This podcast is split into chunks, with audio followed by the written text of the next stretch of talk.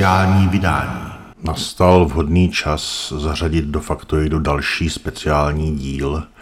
Opět to bude o něco delší než standardní Faktoid. A tentokrát bych se rád věnoval extrémním stavům. Samozřejmě ne všem extrémním stavům. To bychom tady byli mnoho hodin. Já bych se rád soustředil na extrémní stavy, které souvisí nějak s psychikou a extrémním prostředím.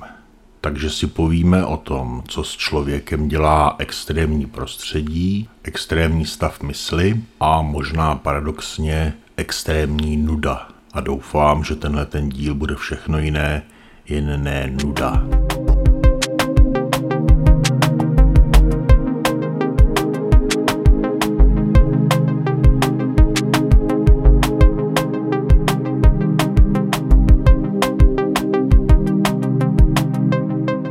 Není nuda jako nuda.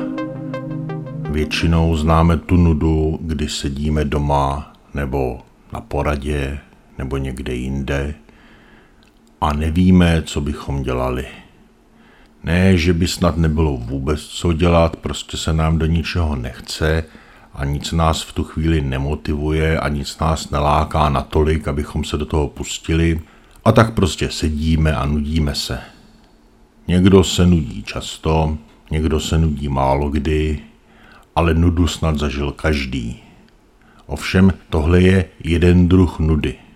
Druhý druh nudy, mnohem závažnější, přichází třeba ve chvíli, kdy si říkáte, že v téhle situaci se přece nikdo nemůže nudit. Svého času jsem se trošku nudil a říkal jsem si, že si pustím dokument o Černobylu. Určitě z toho viděli, běžel na HBO a je výborně udělaný. Když se na něj díváte, tak vám utkví v hlavě mnoho situací a mnoho postav, kromě Ščerbiny a Legasova si budete určitě pamatovat i šéfa té směny pana Ďatlova. Ďatlov je v tom dokumentu zobrazen jako poměrně arrogantní a namyšlený chlápek, jistý si sám sebou a jistý si tím, že to, co všichni vidí, není to, co vidí, že došlo jenom k výbuchu vodíku a že reaktor nemohl vybuchnout. A věřil tomu hodně dlouho. Ale o Černobylu se bavit nebudeme. Mě zaujalo jenom to jméno Ďatlov, protože jsem se s ním brzo setkal v úplně jiné souvislosti. Totiž v souvislosti s dodnes nevysvětleným případem úmrtí několika horských turistů. Tento případ je dnes znám jako zánik Ďatlovovy výpravy, místo, kde k němu došlo, je znám jako Ďatlovův průsmyk. A o samotné události bylo natočeno několik filmů, napsáno několik knih, Vyšla o tom spousta článků na internetech i v novinách a do dneška se o něm živě diskutuje. Pokud jste se s tímto případem ještě nesetkali, tak dovolte na úvod stručnou rekapitulaci.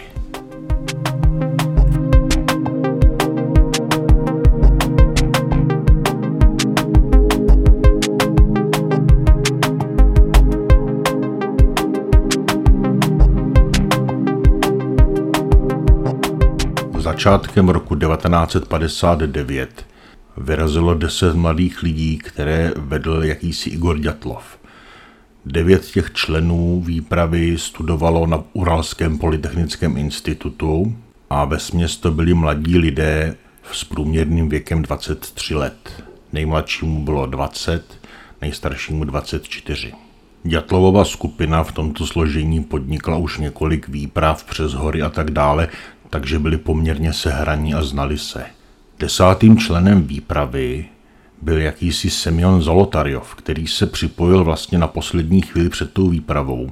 A zajímavé je, že jemu bylo 38, to znamená, že byl v průměru o 15 let starší než ostatní účastníci. Moc se toho o něm neví a jediné, co se o něm ví, je, že absolvoval jakýsi vojenský výcvik a už dávno pracoval a už nebyl student. Na konci ledna 1959 dorazila tato skupina vlakem do města Ivděl, které se nachází ve Svetlovské oblasti v severním Uralu.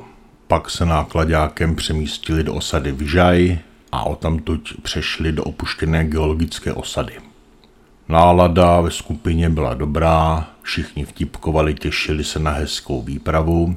Kromě jednoho účastníka, tím byl Jurij Judin, kterému se zhoršil revmatismus a tak se od skupiny odpojil a vrátil se zpátky. Takže dál jich šlo už jenom devět. 31. ledna dorazili na okraj horské oblasti a začali se připravovat na výstup. Nechali si tam nějaké potraviny na zpáteční cestu a 1. února vyrazili směrem k hoře Otorten.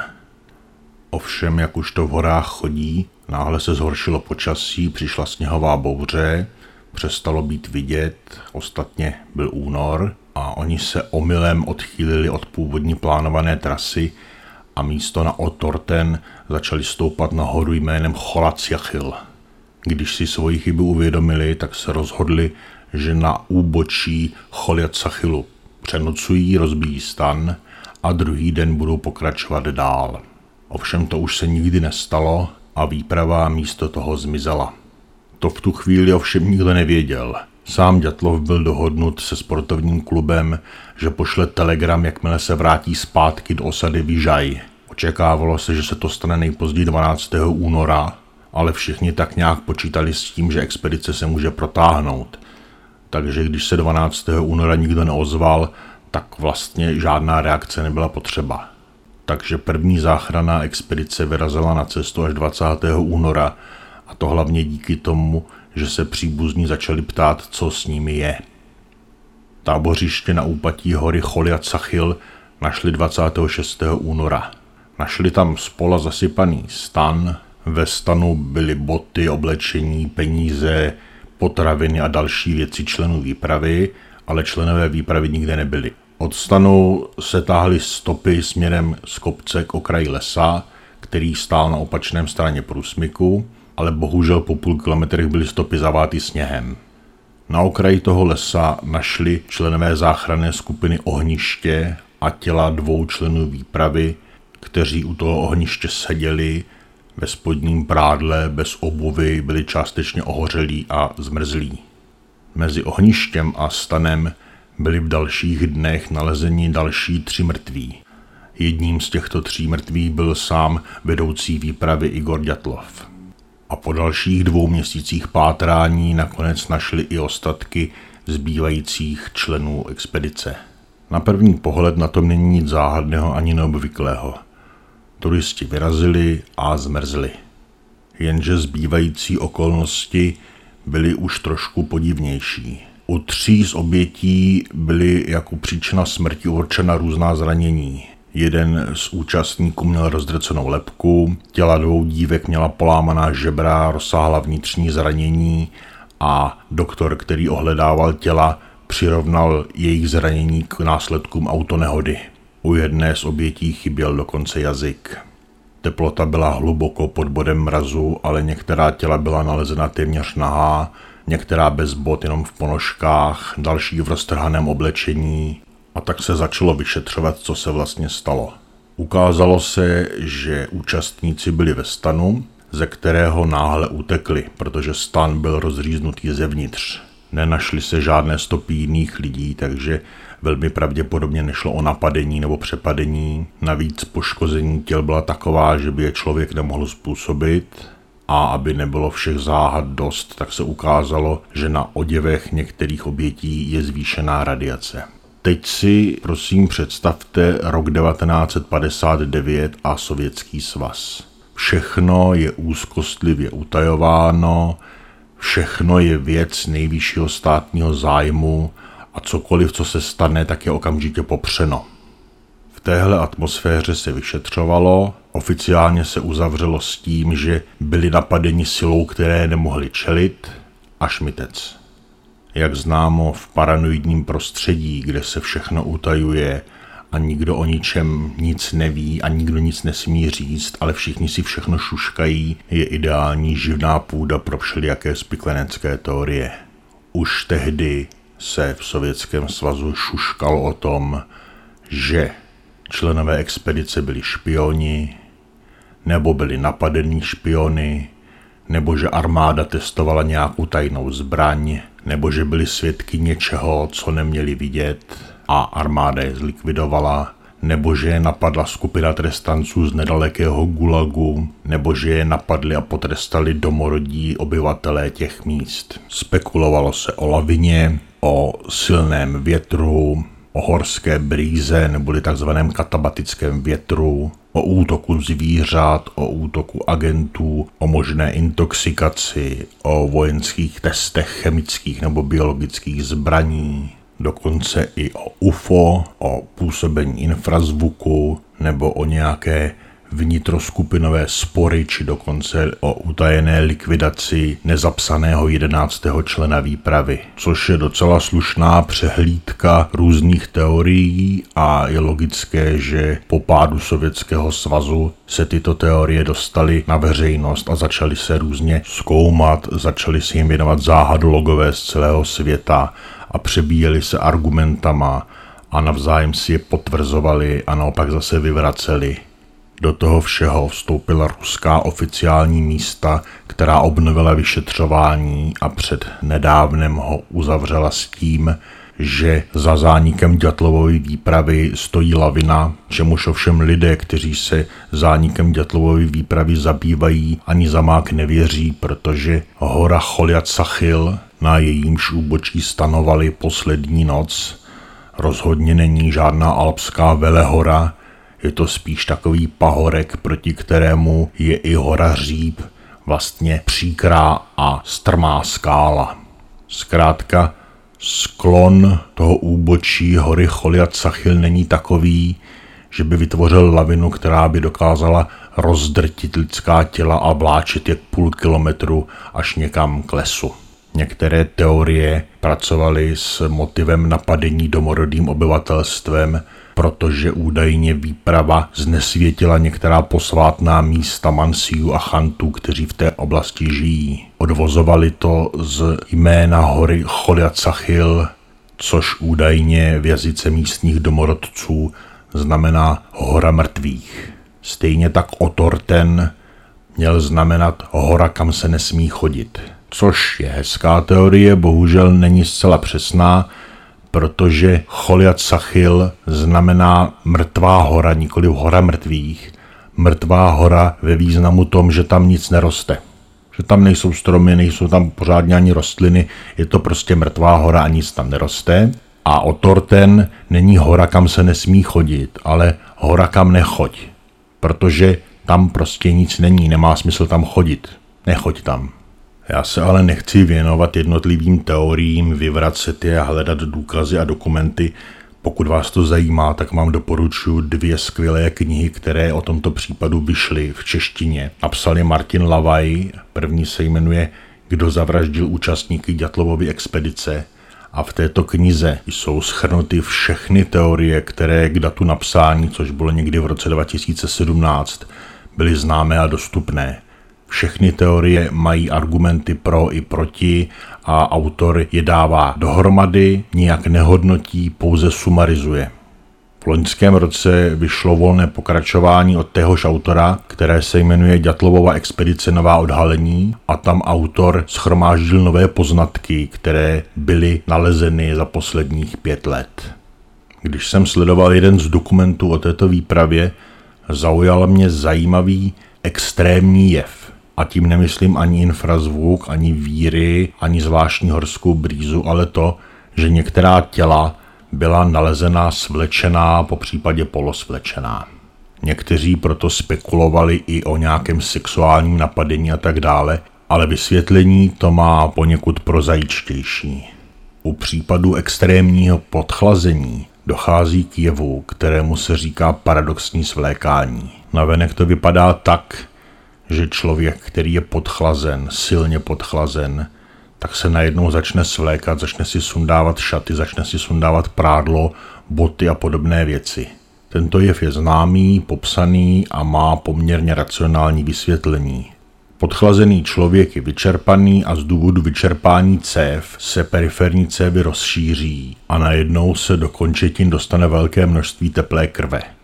Takže člověk pociťuje paradoxně náhlé velké zvýšení teploty a reaguje na to tím, že se svléká. Plus navíc, když je podchlazen, tak bývá zmatený a dezorientovaný, protože mozek už nefunguje na 100% a připadá mu, že je mu opravdu velké vedro a měl by se svlíknout. Takže se svleče a prochladne mnohem rychleji.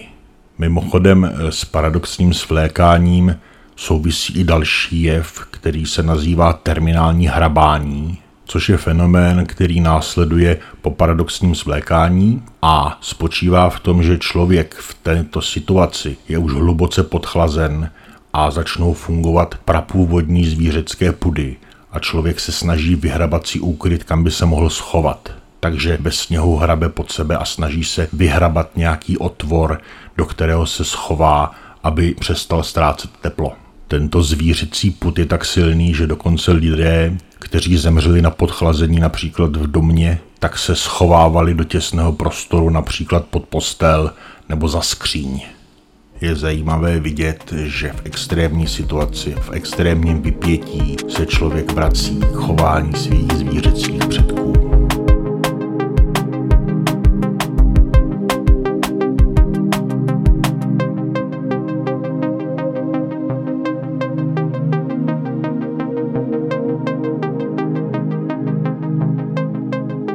Od tragédie Ďatlovovy výpravy uplynulo přes 60 let.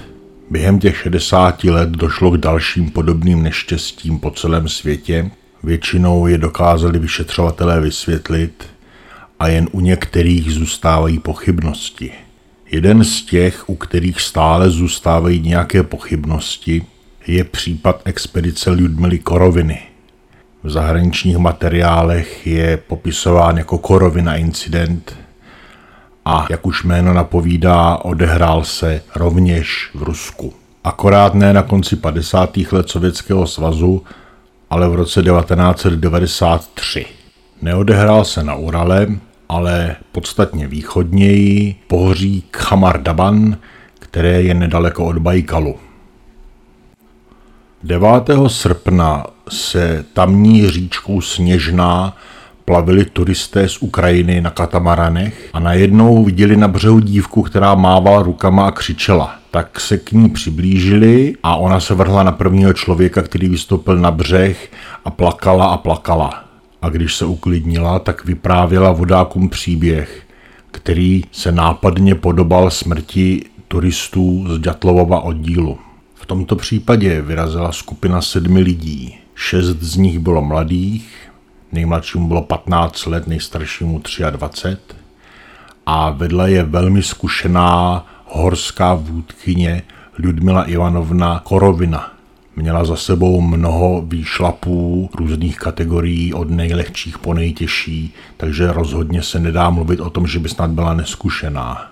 Vedla svoji skupinu od Bajkalu přes pohoří Chamardaban směrem k jihu trasou, která byla hodnocena jako poměrně snadná a na konci této trasy se měla potkat s druhou skupinou, kterou vedla její dcera.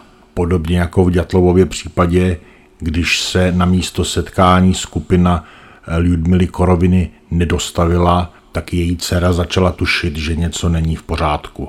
Mezitím se ukrajinští vodáci i s dívkou, kterou zachránili a která se jmenovala Valentina Utošenko a jak jste uhodli, byla členkou té výpravy, dostali do civilizace a ona mohla začít vypovídat o tom, co se stalo.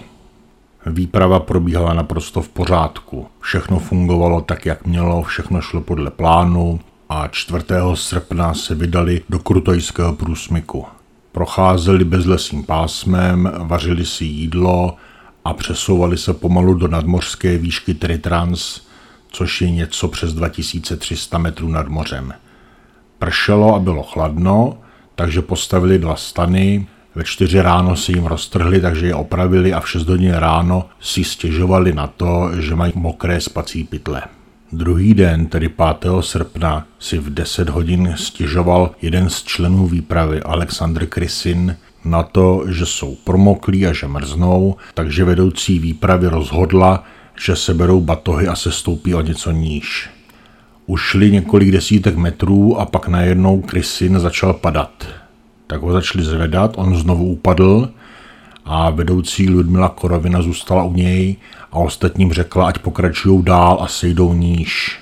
Ale v zápětí skupinu zase zastavila a požádala někoho, aby šel nahoru za ní. Takže se zastavili, jedna z těch účastnic měla stan, tak tím se přikryli a Valentina, to je ta, která přežila, vyprávěla, že zmíněný mladík Alexandr Krysin, že měl obrovské oči, rozšířené panenky, lhostejný pohled.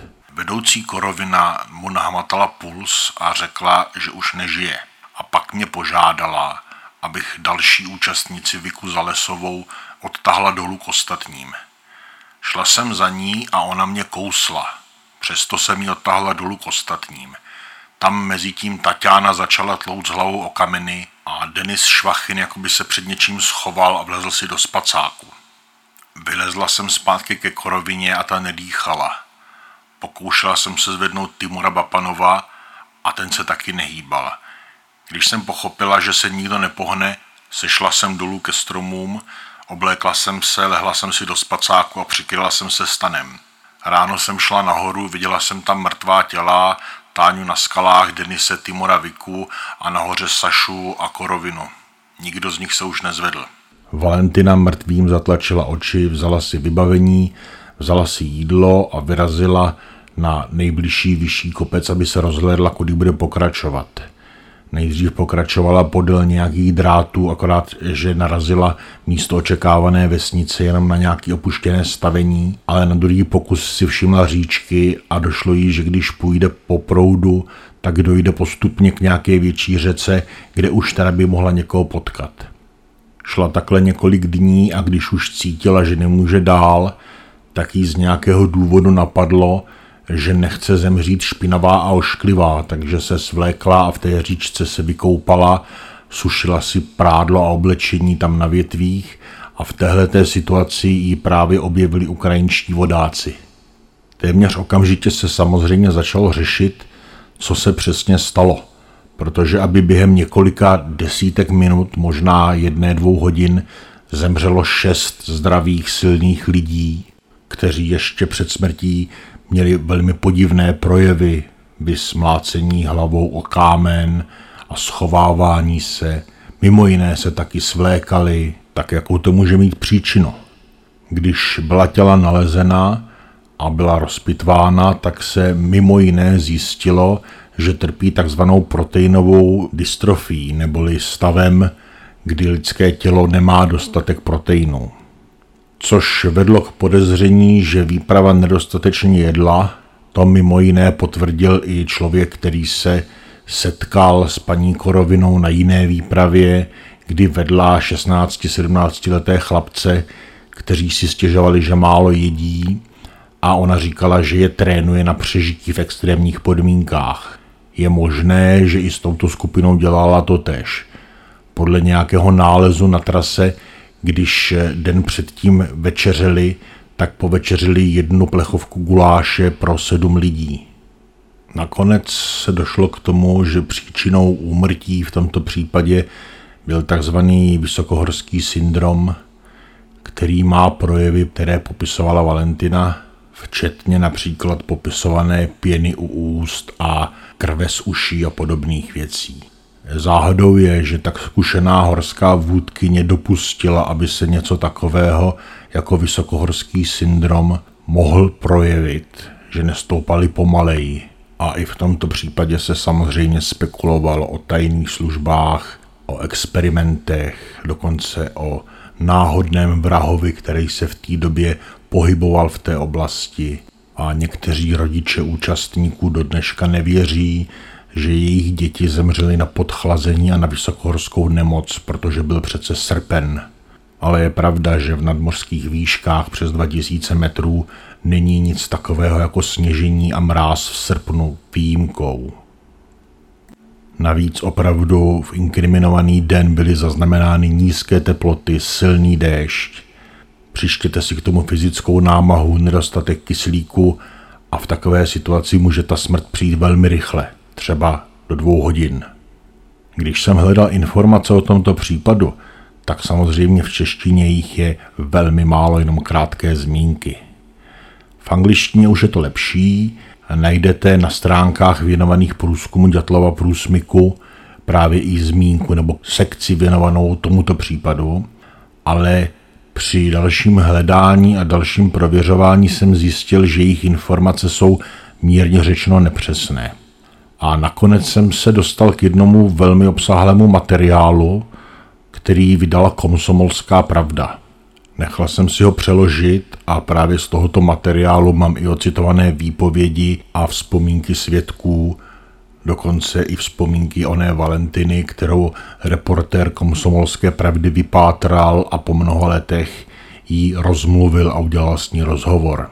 A v tomto rozhovoru se jí ptal, jak je možné, že přežila. A ona říká, že od dětství vyrůstala na farmě, takže byla zvyklá na podobné drsné podmínky. A říkala, teďka budu citovat, jak jsem se dostala k říčce Sněžná, to nevím. Vzpomínám si, že jsem viděla nějaké sloupy elektrického vedení a vydala se podle nich. Myslím, že jsem se do té doby ještě úplně nezbláznila. A bylo to, jako kdyby mě po celou dobu někdo vedl. Redaktor se ptal, kdo to byl, že se objevily zvěsti o agentech tajných služeb a Valentina se jenom smála a říkala, to byl anděl strážný, s boží pomocí jsem přežila. A tahle nenápadná poznámka se mi vybavila o několik týdnů později, když jsem zcela náhodou při sběru materiálu pro Faktoid narazil na něco, čemu se říká faktor třetího člověka.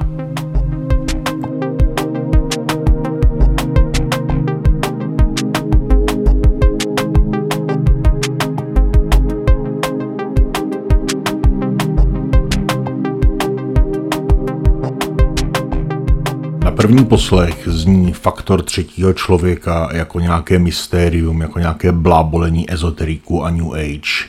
Ale na druhou stranu svědectví, která o něm hovoří, jsou příliš racionální na to, abychom je mohli odkázat do říše výmyslů a smyšlenek. Když o tomto jevu hovoří lidé, jako je Reinhold Messner, nebo polárníci, kteří jsou většinou velmi příčetní a velmi orientovaní, tak si říkáte, že na tom něco bude. Faktor třetího člověka popisují lidé, kteří se dostali do velmi extrémní situace, až na okraj mezi životem a smrtí. Lidé, kteří toto zažili, popisují, že když byli v tom nejbezprostřednějším ohrožení života, tak měli pocit, že vedle nich někdo stojí. Zcela konkrétní pocit, jako když vy víte, že vedle vás stojí váš kolega, tak stejný pocit měli tito lidé. A ten, kdo vedle nich stál, tak je povzbuzoval, ať se nevzdávají, ať bojujou, nebo jim ukazoval cestu, nebo jim říkal, co mají dělat. Tuto zkušenost potvrzují horolezci, polárníky, mořeplavci, potápěči, letci, kosmonauti, váleční zajatci. Dokonce takový příběh popisuje i jeden z lidí, který přežil pád Světového obchodního centra v roce 2001. A podle všeho nejde o nějaký novodobý fenomén, jde o fenomén, který lidé znají dlouho a říkali mu různě. Nejčastějíc dřív mu říkali anděl strážný. Racionálně jsme si vždycky mysleli, že anděl strážný je nějaká metafora pro nějaký vnitřní hlas nebo pro něco takového, ale ukazuje se, že to může být zcela reálná postava, která vedle člověka, co je v krajní nouzi, prostě stojí a něco mu říká. Nebo lépe řečeno nereálná postava, ale reálně vnímaná postava.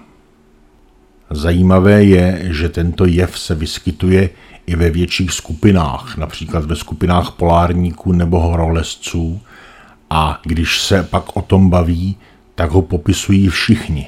Všichni toho člověka, který tam s nima nebyl, toho fantoma či tu éterickou bytost viděli a všichni věřili v tu chvíli tomu, že je naprosto reálná, ačkoliv ta racionální část mozku jim říkala, že tam s nima nikdo další není.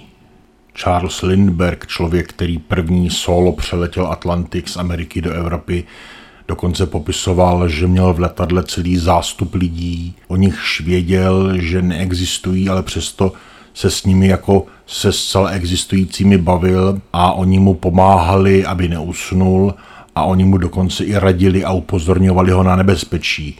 Když náhodou usínal, tak do něj šťouchli, aby nespal. Když se s letadlem něco dělo, tak mu radili, co má udělat a jak se tomu má věnovat a tak dále. Jeden z horolezců, který málem zemřel při sestupu z Nanga Parbat, popisoval, že při sestupu vedle něj šel jeho společník, který ho držel, který mu radil, který ho rozptiloval, aby nemyslel na špatné věci a že on sám věděl, že to není reálný člověk, ale přesto se přistihl, že se na něj několikrát otočil a něco mu říkal. Tvrdil, že viděl jeho obrys, že viděl jeho tělo, že to nebyl nikdo konkrétní, že to prostě byl jenom dobrý člověk, který tam s ním v tu chvíli byl, když on byl na pokraji života a smrti.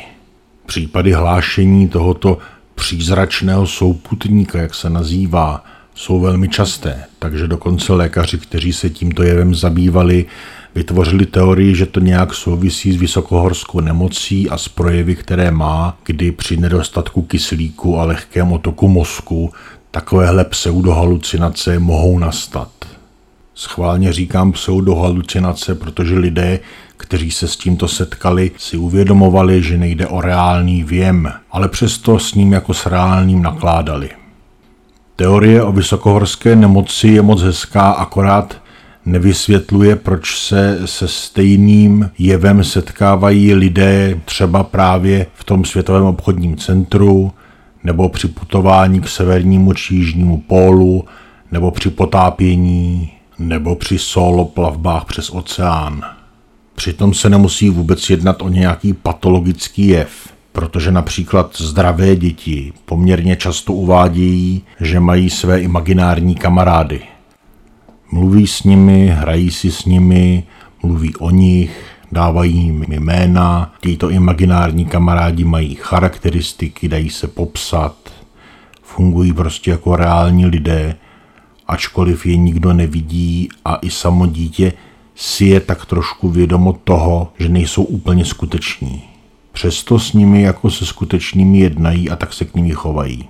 Podobný základ může mít i tzv. vdovský efekt. Při výzkumu odborníků, kteří oslovili několik set vdov, se ukázalo, že polovina z nich měla nějaký zážitek, při němž cítili, že s nimi je přítomen jejich mrtvý manžel. Tyto ankety byly univerzitami na celém světě různě opakovány a téměř vždy se stejným výsledkem, tedy že velká část lidí, kteří po smrti svého partnera zůstali sami, jak muži, tak ženy, se dostali do stavu, kdy prostě pocítili, že jejich partner jim na blízku. Věděli, že to není možné, ale prostě cítili jeho přítomnost. Respondenti přítomnost svého mrtvého partnera nepovažovali za nic děsivého, za nic hrozného, naopak je to svým způsobem uklidňovalo a zároveň si byli vědomi toho, že to není možné.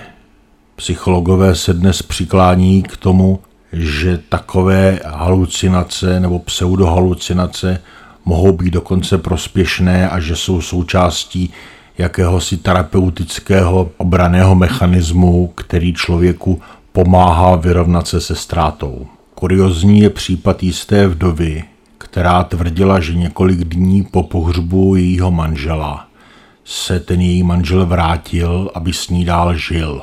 Podle jejich vlastních slov ho nechtěla rozčílit a tak se nevyptávala, jak je možné, že se vrátil z hrobu a nechala to bez komentáře. Nějakou dobu tak spolu žili a pak si vdova stěžovala, že manžel zmizel – Nejpravděpodobnější vysvětlení, které jí v tu chvíli napadlo, bylo, že její neboštík muž odešel za jinou ženou. OK, dobře uznávám, tohle už může znít trošku jako duchařina, ale já neříkám, že se vrací duchové těch lidí. Já říkám stejně jako odborníci, kteří tento jev zkoumají, že ti lidé, kteří přežili a kteří zůstali, si toho svého společníka myslí. Nikoliv snad vědomně, že by si ho vymysleli a pak se k němu obraceli, ale podvědomně. Oni najednou zjistí, že tam ten člověk je, vědí, že to není možné, že není skutečný, ale přesto si s ním jako s reálným povídají, obracejí se na něj, diskutují s ním a občas mu i něco říkají a občas mu něco vytknou. Přitom nemusí jít o žádné projevy demence či Alzheimera, či jiných mozkových poruch nebo stárnutí, že ten člověk tak říkajíc blbne, ale stává se to. Je docela možné, že staří lidé, kteří přijdou o svého životního partnera, vlastně v této situaci reagují podobně jako děti. Tedy, že si vytvoří, nikoli vědomně, ale jaksi automaticky, svého průvodce, svého společníka. Velmi pravděpodobně u faktoru třetího člověka jde o podobný princip. V situaci, která není komfortní, není bezpečná a člověk pociťuje, že může každou chvíli zemřít, se může spustit naprosto podobný proces jako u těch dětí nebo u ovdovělých lidí.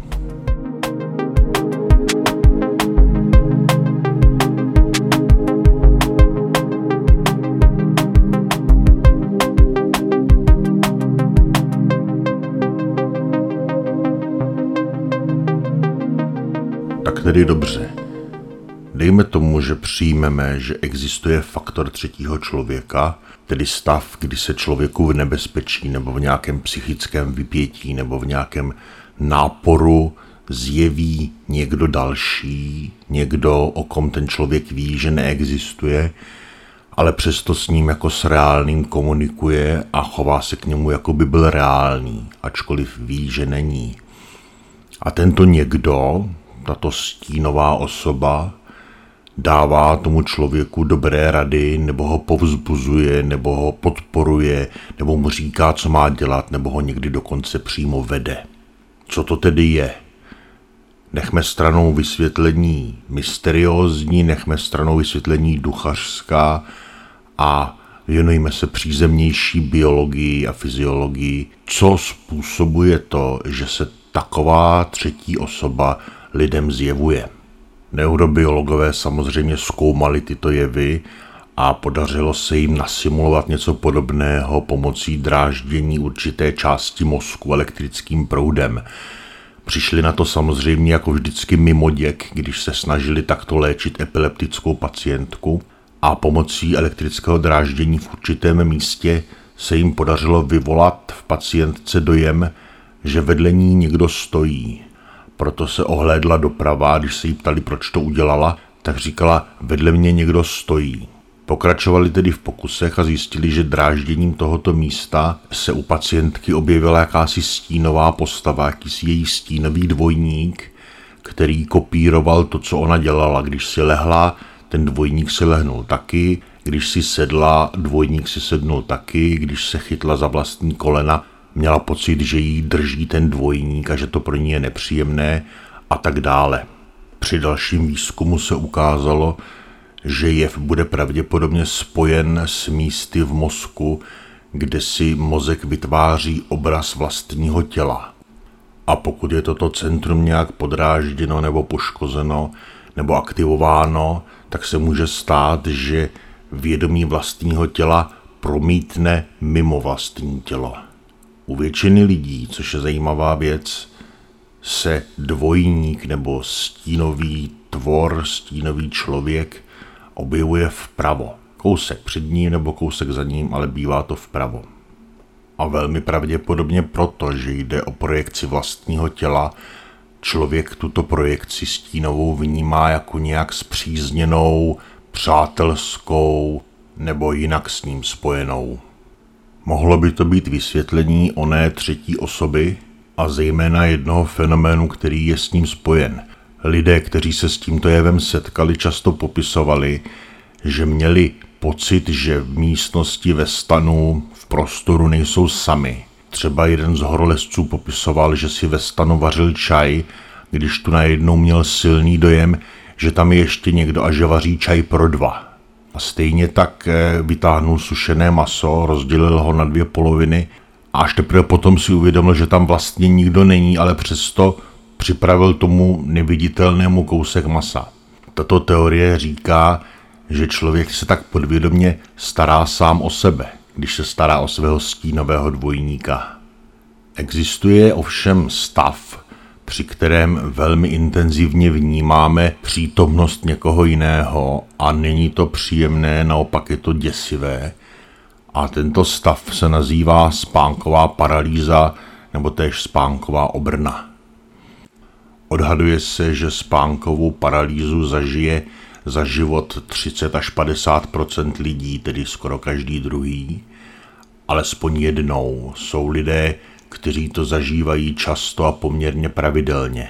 Pokud patříte mezi ty šťastlivce, kteří to nezažili, tak dovolte krátké představení. Spánková paralýza nastává v okamžiku, kdy se člověk probouzí. Jeho mysl už je probuzená, ale tělo ne. Tělo nereaguje na mozkové impulzy a na požadavky k pohybu. Takže vy se probudíte, vnímáte, ale cítíte, že se nemůžete hnout, což je velmi nepříjemný pocit. Trvá to několik sekund, až několik desítek sekund, ačkoliv subjektivně vám to připadá jako neskutečně dlouhá doba. Během té doby sice vidíte a vnímáte, co se okolo vás děje, ale nemůžete se pohnout, což samo o sobě je velmi trýznivé. A zhruba v polovině případů ti lidé popisují, že měli velmi intenzivní dojem, že s nimi v místnosti někdo je nebo něco. Popisovali, že buď to vnímali přítomnost, nebo že dokonce viděli postavu, která se k ním nějak blížila nebo se v té místnosti pohybovala. Většinou popisují, že tak jako stříbřitě září, a teďka už vám určitě spíná, protože si jistě vzpomenete na popisy setkání s UFO, kdy UFOni člověka paralizovali a pohybovali se po místnosti a stříbrně zářili, tak ano, je to přesně tato spánková paralýza. Když se neurologové snažili vysvětlit přesně tento fenomén, tak odkázali k jistému mechanismu v mozku, který má tendence v případě nebezpečí personalizovat to nebezpečí. Například, když jdete někde, máte zbystřené smysly, protože je třeba tma a najednou vedle vás zašustí listí, tak toto centrum v mozku, tento mechanismus, vám tam okamžitě dokreslí člověka, který v tom křoví číhá. Vy se přesvědčíte, že tam není, je to zase v pořádku, ale ta první reakce je, že tam někdo je. Z evolučního hlediska je samozřejmě velmi dobře, že takový mechanismus existuje a že se aktivuje přesně v těch chvílích, kdy se člověk nemůže úplně spolehnout na svoje smysly, kdy je třeba šero, tak v té chvíli se sníží práh vnímání a aktivuje se toto centrum. I svědomím, že může jít o falešné poplachy, ale lepší je deset falešných poplachů, než jednou přehlídnout reálné nebezpečí. No a v případě spánkové paralýzy člověk opravdu vnímá, že je v nebezpečí, protože se nemůže pohnout a je logické, že jakýkoliv vnější smyslový podnět si tímto mechanismem personifikuje. To znamená, že si ho promítne do nějaké bytosti. Fenomén třetí osoby nebo stínového společníka se snaží vysvětlit i jedna starší teorie ze 70. let. Přišel s ní americký psycholog Julian Jaynes a ve své době byla vnímána jako velmi kontroverzní, protože tento psycholog tvrdil, že v průběhu evoluce se vědomí u člověka vyvinulo až poměrně pozdě a do té doby to, co generuje pravá mozková polokoule, a čemu říkáme podvědomí nebo nevědomí dneska, tak považovali za věci zvenčí. Postupem času se z hlasu pravé hemisféry, z toho podvědomí, podle tohoto psychologa stal onen rozkazující a poroučející Bůh, zatímco levá vědomá mozková hemisféra byla ten, kdo poslouchá a koná. Na podporu svého tvrzení dokonce vytáhl Homeru Ilias a říkal všimněte si, že v této básni, v tomto eposu nikdo nejedná a nepřemýšlí o tom, co bude dělat. Nebylo to tak, že by si řečtí hrdinové sedli a popovídali si, co teda budeme dělat, potáhneme na obra nebo kudy na ty trojany, ale prostě jim to někdo zvenčí řekl. Bůh jim poručil, aby udělali toto. Apollon poručil, ať udělají toto a Zeus řekl a Dionysos a tak dále. Dneska už tu teorii nevnímáme jako radikálně a kontroverzní, protože známe a víme, jak se chová mozek, pokud má narušené spojení mezi hemisférami. Pokud se naruší spojení mezi pravou a levou hemisférou, vede to k velmi zajímavým projevům. Vědecké studie referují třeba o případech, které se nazývají ruka doktora Strangelove, což se projevuje u lidí, kteří v důsledku nějaké organické poruchy mozku vlastně získali ruku, která má vlastní vědomí, která dělá věci, s nimiž ten člověk vědomě nesouhlasí.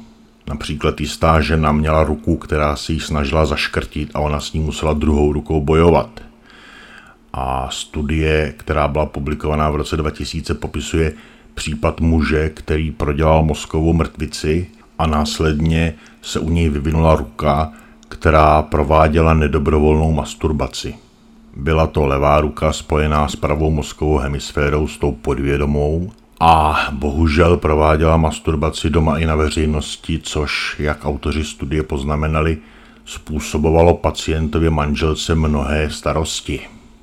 Jaynes tvrdí, že takovéto rozdělení mysli bylo dřív, historicky dřív, mnohem běžnější než dnes a až teprve s vývojem mnoha dalších věcí, včetně gramotnosti, se u člověka vyvinulo vědomí jednotné – a až díky jednotnému vědomí jsme vlastně přehlušili ten podvědomý hlas pravé hemisféry, ono volání bohů a vnímáme všechno, co z mysli přijde jako naše vlastní, nikoliv, že to přichází zvenčí. Přesto se i dnes může stát, že se vědomí zase rozdělí do té původní podoby, a to zejména při velkém náporu, velkém stresu nebo velkém vypětí, tvrdí James.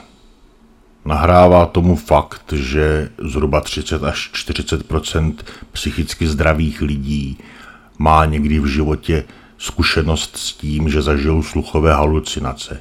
Že na ně někdo promluví, že někdo zavolá jejich jméno nebo řekne celou větu a přitom oni vědí, že tam nikdo není. Experimenty a studie samozřejmě dál pokračují, takže zatím nemáme nějakou autoritativní odpověď, která by nám řekla, jak to je ale podle všeho se ukazuje, že se jedná o je fyziologický, nijak patologický, že to je vlastně přirozená věc, kterou lidský mozek dělá a jenom díky tomu, že se nedostáváme dnes a denně do nějakých život ohrožujících situací, o ní vlastně celý život nevíme.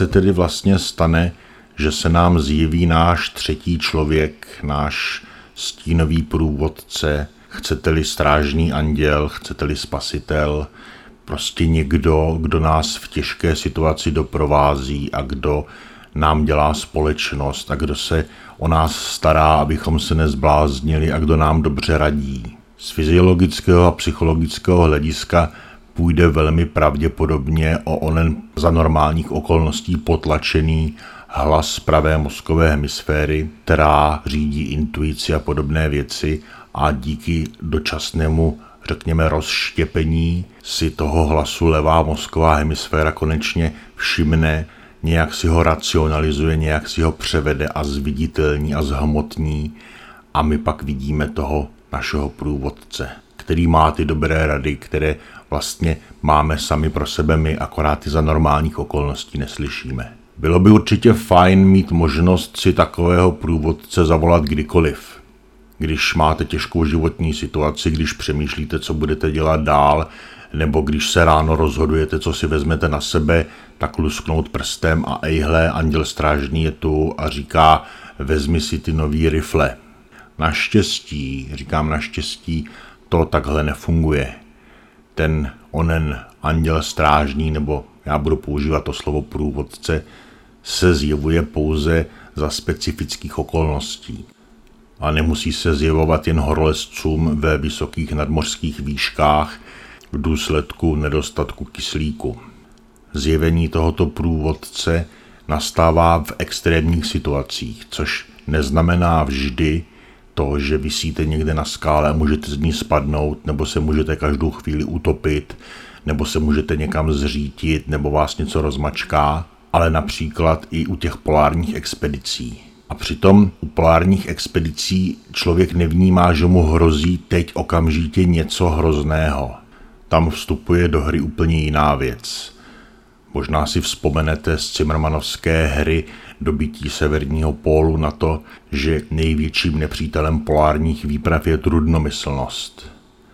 V podstatě je to tak, akorát, že nejde přímo o trudnomyslnost, to je až následek, ale největším problémem při polárních expedicích je nuda.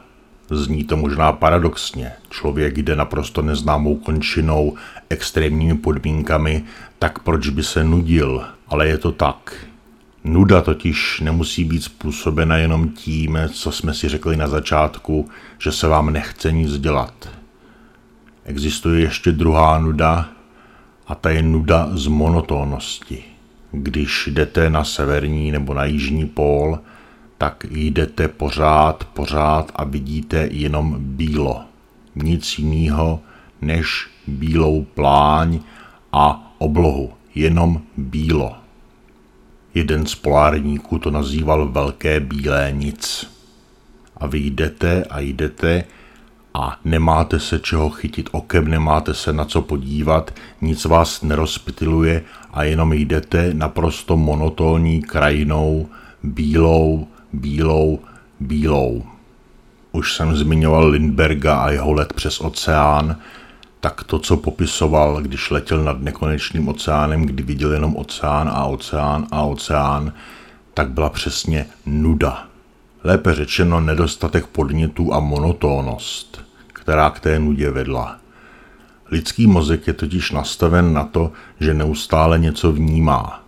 A když nemá co vnímat, tak si začne vymýšlet což se přesně děje při pokusech v takzvaném izolačním tanku, kdy jste umístěni do nádoby, která je zvukotěsná a plavete ve fyziologickém roztoku o stejné teplotě jako má lidské tělo, je tam naprostá tma, tak během několika málo minut začnete halucinovat a začnou se dít velmi zajímavé věci. Změní se vám totálně vnímání času i prostoru i polohy a lidé, co tuto zkušenost absolvovali, říkají, že zažili něco, co vlastně ani netušili, že můžou zažít.